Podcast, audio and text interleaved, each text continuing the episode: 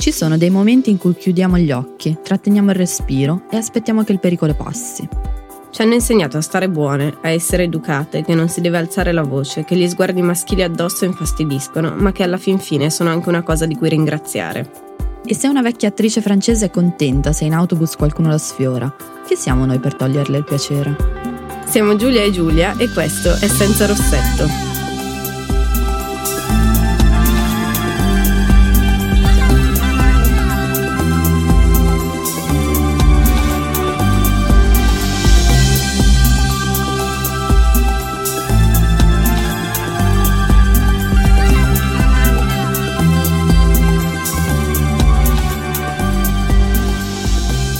Nell'ultimo rapporto del World Economic Forum sul divario di genere, l'indice che misura quanta differenza c'è tra uomini e donne in quattro aree fondamentali della nostra vita come economia, politica, salute e formazione, l'Italia crolla in classifica di ben 32 posizioni, passando all'82 posto su 144 paesi.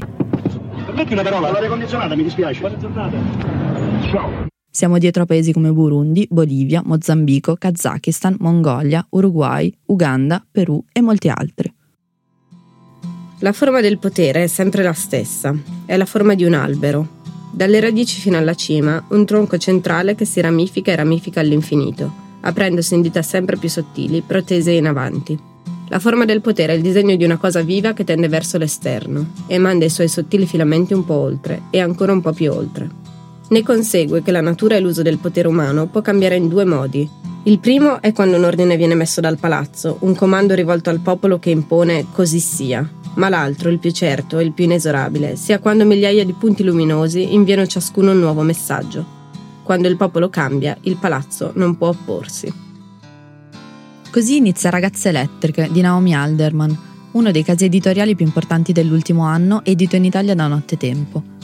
Ragazze Elettriche è un romanzo distopico che immagina un futuro non molto lontano, in cui improvvisamente le donne sviluppano il potere di infliggere dolore e morte tramite scariche elettriche provenienti da un'imprecisata matassa che si sviluppa all'altezza delle clavicole. Questo nuovo potere consente alle donne di capovolgere l'ordine del mondo e instaurare una nuova gerarchia.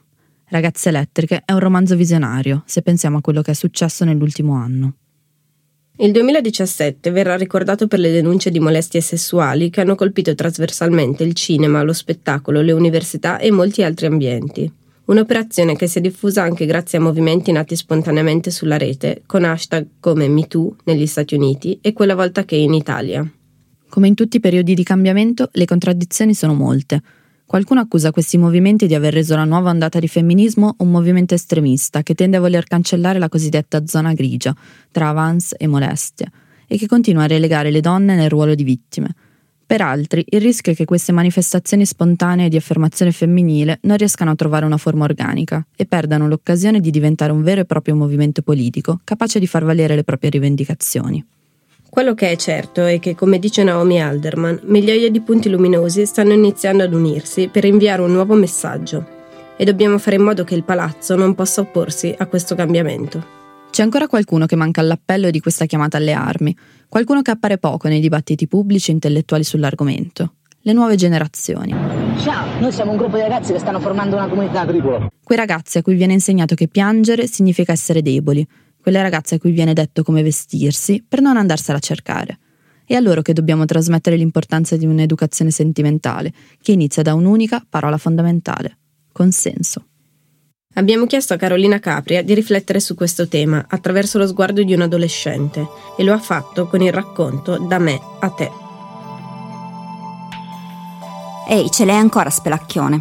Sì, dai, spelacchione, il maglione di nonna con i bottoni tutti diversi e le maniche lunghissime che andavano arrotolate mille volte e formavano un salsicciotto sui polsi. Quando lo indossavi ti sembrava che mai niente di brutto potesse succedere. Ce l'hai ancora?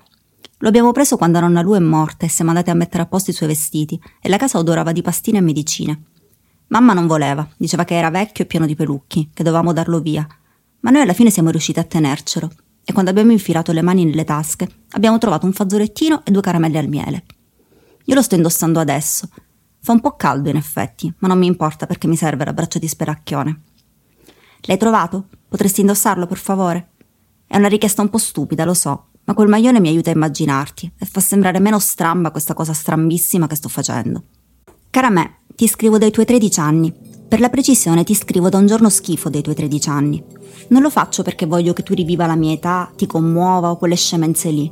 Ti scrivo perché non so con chi parlare. E l'unica soluzione che sono riuscita a trovare è stata inventarmi te. Tanto esisterai prima o poi, non sei come l'amico immaginario che ci aspettava ogni mattina nel corridoio dell'asilo. Se ti stai chiedendo com'è che si chiamava, la risposta è Tom. Qui è primavera, la magnolia nel cortile è fiorita e poi è sfiorita. Mamma e papà sono ancora al lavoro. Ci vorranno almeno un paio d'ore perché tornino. Io sono sul letto, Ronny sta dormendo sul tappeto. Ti dico queste cose perché anche io sarò estranea per te. Sei stata me, ma certo non puoi ricordarti ogni istante della nostra vita, chissà quante cose ti saranno successe. Ah, sto cercando di convincere mamma e papà a farmi tingere i capelli di viola. Stamattina sono andata a scuola in tram. Sono tre settimane che ho avuto la copia delle chiavi di casa e il permesso di uscire da sola. Forse non ti ricorderai nemmeno di questo, ma è stato bellissimo. La prima volta che ho attraversato il cancello del cortile, con le chiavi nello zaino e l'abbonamento in tasca, mi sono sentita invincibile. Chiariamo una cosa, non devi prendermi in giro. Se sei diventata come uno di quegli adulti che quando un ragazzino si confida, inclinano la testa e sorridono, smetti di leggere subito. Non ho davvero nessun bisogno di te. Te lo ricordi cosa ci ha detto nonna Lu il giorno schifo delle mestruazioni? Quando le abbiamo confessato che il sangue ci faceva paura perché significava essere grandi e secondo noi era davvero troppo presto per essere grandi. Ci ha detto che non dovevamo vergognarci mai di un'emozione o un sentimento, anche se ci sembrava brutto, imbarazzante e ci faceva sudare ghiacciato. Ecco, io me lo ricordo. È vero, è successo un po' più di un anno fa, per me è facile, ma secondo me neanche tu puoi aver cancellato quel pomeriggio e le lacrime che scivolavano nel cono fragola e cioccolato che si stava sciogliendo. Stamattina sono uscita di casa con mamma, ci siamo salutate e poi io sono andata a prendere il tram. Tutto uguale ogni giorno, mi pareva. Ho incontrato Marianna, mi sono seduta vicino a lei. Abbiamo iniziato a parlare di scuola e anche di Andrea. Era poco distante da noi e a Marianna è parso che a un certo punto mi abbia notata e abbia fatto anche una specie di smorfia sorriso. Non ci ho creduto. Era tutto vuoto all'inizio. Poi alla fermata davanti alla stazione sono salite un sacco di persone e vicino a me si è seduto un signore. Io non lo so che faccia avesse. L'ho guardato, ma non ho pensato fosse importante memorizzare la sua faccia. Era un tizio seduto vicino a me. Per quale motivo doveva interessarmi sapere se aveva i baffi, dei nei, se il suo naso era grande e di che colore erano i suoi capelli? Abbracciavo lo zaino poggiato sulle gambe, sia perché mamma dice sempre di fare attenzione alle cose che porto con me, sia perché c'era poco spazio e non volevo dare fastidio a qualcuno. Ho sentito le dita di una mano che non conoscevo sfiorare il dorso della mia. Mi sono scostata, appiccicandomi a Marianna. Le ho sentite di nuovo. Mi sono allontanata di nuovo. Un'altra volta, un'altra volta. Ho smesso di ascoltare Marianna e ho cominciato a sentire solo le dita che accarezzavano la mia mano. Ho smesso di guardare tutto quello che avevo intorno e ho provato a vedere le dita che accarezzavano la mia mano. Un indice e un medio, le unghie tagliate da poco. Lo ho fatto ancora, scendendo lentamente fino alla vita. Ho stretto le braccia, avrei voluto infilare i gomiti nelle costole e ho guardato la felpa che indossavo. C'è qualcosa che non va? mi ha domandato Marianna. Mi sono detta che forse me l'ero inventata, forse non era successo niente, e allora ho scosso la testa e ho sorriso. Lo ho fatto ancora una volta, per un tempo lungo e insopportabile, arrivando quasi ai fianchi. Non mi sono mossa e ho sperato più forte che potevo che si annoiasse. Volevo strillare ora basta, volevo alzarmi, volevo sciogliere le braccia e fare tornare la mia mano a essere solo la mia mano. Volevo scoprire che faccia aveva quella persona, volevo chiederle perché mi toccava, volevo esplodere come una bomba. E sai alla fine che ho fatto? Te lo ricordi cosa ho fatto quella volta che secondo mamma e papà non ero più una ragazzina e potevo andare a scuola da sola? Niente, ho solo aspettato di arrivare a scuola. E poi ancora niente. Mi sono comportata come sempre. E infine niente. Non ho detto nulla a nessuno. Tu ora sei grande. Me lo sai spiegare perché sono rimasta immobile in silenzio? Lo sai tu perché mi sono vergognata e sono diventata tutta rossa? Pensi che stia esagerando? Io non ci capisco un bel niente. So solo che all'uscita da scuola sono tornata a casa a piedi, perché non avevo più voglia di prendere il tram. Non mi sembrava più così bello. Se di risposte ne hai, parlami. Spiegami perché sono ancora qui a pensarci e ci penserò anche domani e forse dopodomani. Se di risposte ne hai, parlami. Ripetile nella mente, magari io sono ancora lì da qualche parte e posso ascoltare. Non c'è fretta, aspetto, non deludermi.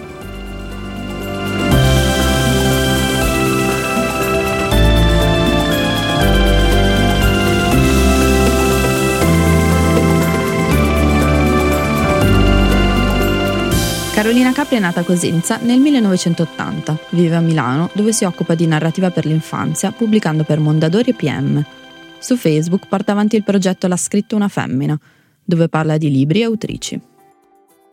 Senza Rossetto è prodotto da Querti, il sito del network è querti.it, dove potete trovare questo e altri podcast. Questa puntata è disponibile anche su Spreaker e iTunes. Lasciateci i vostri commenti e delle votazioni a 5 stelle. Le musiche sono di Greg Dalla Voce, grazie a Studio Zinghi per le registrazioni e il montaggio. L'illustrazione che troverete insieme a questa puntata è di Ilaria Urbinati, che ringraziamo. Ci trovate su Facebook, Twitter e Instagram, dove potete iscrivervi alla nostra newsletter che contiene interviste, approfondimenti, consigli di lettura e molto altro. Oppure scriveteci a senzarossetto.querti.it. Se il nostro lavoro vi piace, potete darci una mano offrendoci anche solo un caffè, impostando una donazione ricorrente sul nostro profilo Patreon www.patreon.com slash senzarossetto o facendo una donazione libera sul nostro PayPal. L'appuntamento è sempre qui fra due settimane.